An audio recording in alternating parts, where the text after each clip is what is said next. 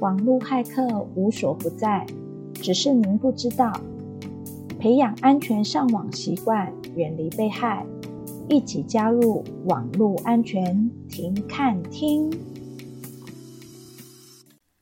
嗨，大家好，欢迎收听网络安全停看听，我是您在网络上的好邻居安啦。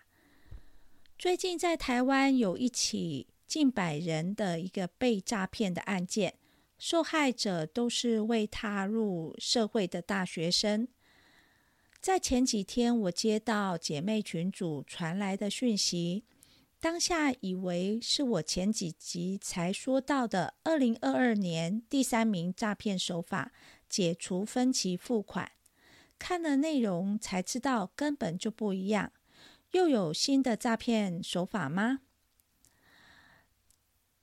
之前讲的解除分期付款的诈骗手法，是诈骗集团会入侵到购物网站，窃取民众的个资和交易资料，再假冒是网络平台的客服人员或者是银行人员，打电话联系被害者，谎称工作人员因为操作错误，将你的交易误设为分期付款。因为会重复扣到款项，所以要求被害人赶快前往 ATM 操作解除分期，或者是透过网络银行操作解除，趁机会引导被害人操作转账或者是汇款的动作。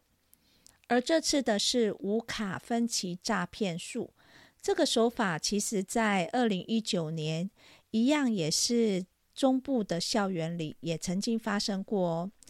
一名就读某科大的大学生，怂恿同学们上网使用无卡分期的方式去购买 iPhone 手机，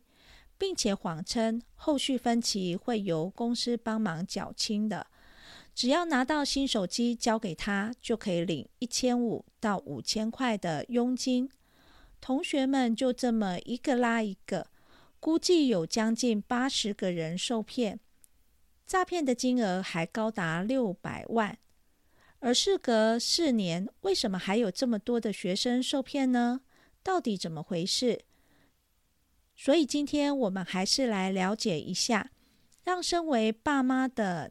观听众们知道前因后果，也要提醒自己的小孩多注意一些哦。首先，我们先来了解一下堆砌这整个话术的理由。大家都知道，购买手机或者是 3C 产品，或者是你要申办网络行动电话等，业者通常都会推出学生优惠专案。像我最近订购了 MacBook，也有看到 Apple 公司提供给在学的学生或者是教职人员教育方案优惠。印象中打了快九折吧，还会送些赠品。以一台五万块的 MacBook 打九折就有五千元的价差，审核的条件也不会太严格，只要你订购的时候填写学校提供给你的信箱，并在 Apple 公司寄发给你的信件中验证你在学或在职的身份，那么就可以取得优惠价了。所以，诈骗者的话术是拿学生的人头去申办 Apple 的学生方案，并请同学签下数万元的无卡分期贷款，当然保证会缴交后面的分期。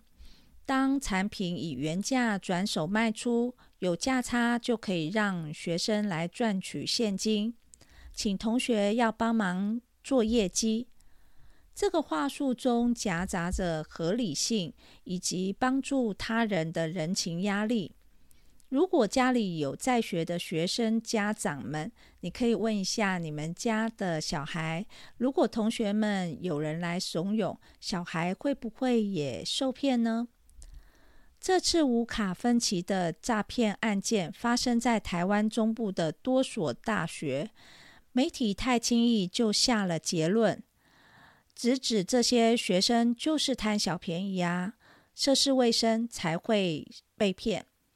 但我们这些大人们也试想一下，我们之前是不是也有因为人情压力、帮忙做业绩的压力，申办了很多张的信用卡，或者是保了不太了解内容的保险呢？不清楚每位受害同学当下的情境，太快单一归因的一个理由，也许有一些轻率。后来有些同学就现身说法，说他以为是好心要帮忙做业绩，怎么知道受骗，需要背负分期贷款，还要被贴上贪小便宜的标签。总之，在这个无卡分期的诈骗术中，学生们应该要学到的是：一，千万不要为了人情就做了某些伤害自己荷包的事；第二个是个人资料不可以随便就提供出去；第三个是签署的内容一定要看清楚才签；第四个是人心险恶，不太熟悉的人还是要小心的提防。其实这个不只是学生，而是大家也要时时提醒自己注意的。今天就分享到这儿。若对节目分享的内容觉得有帮助，请分享给你的亲朋好友，也欢迎免费订阅关注本频道，可以收到第一手的上架讯息哦。谢谢收听，下次再会。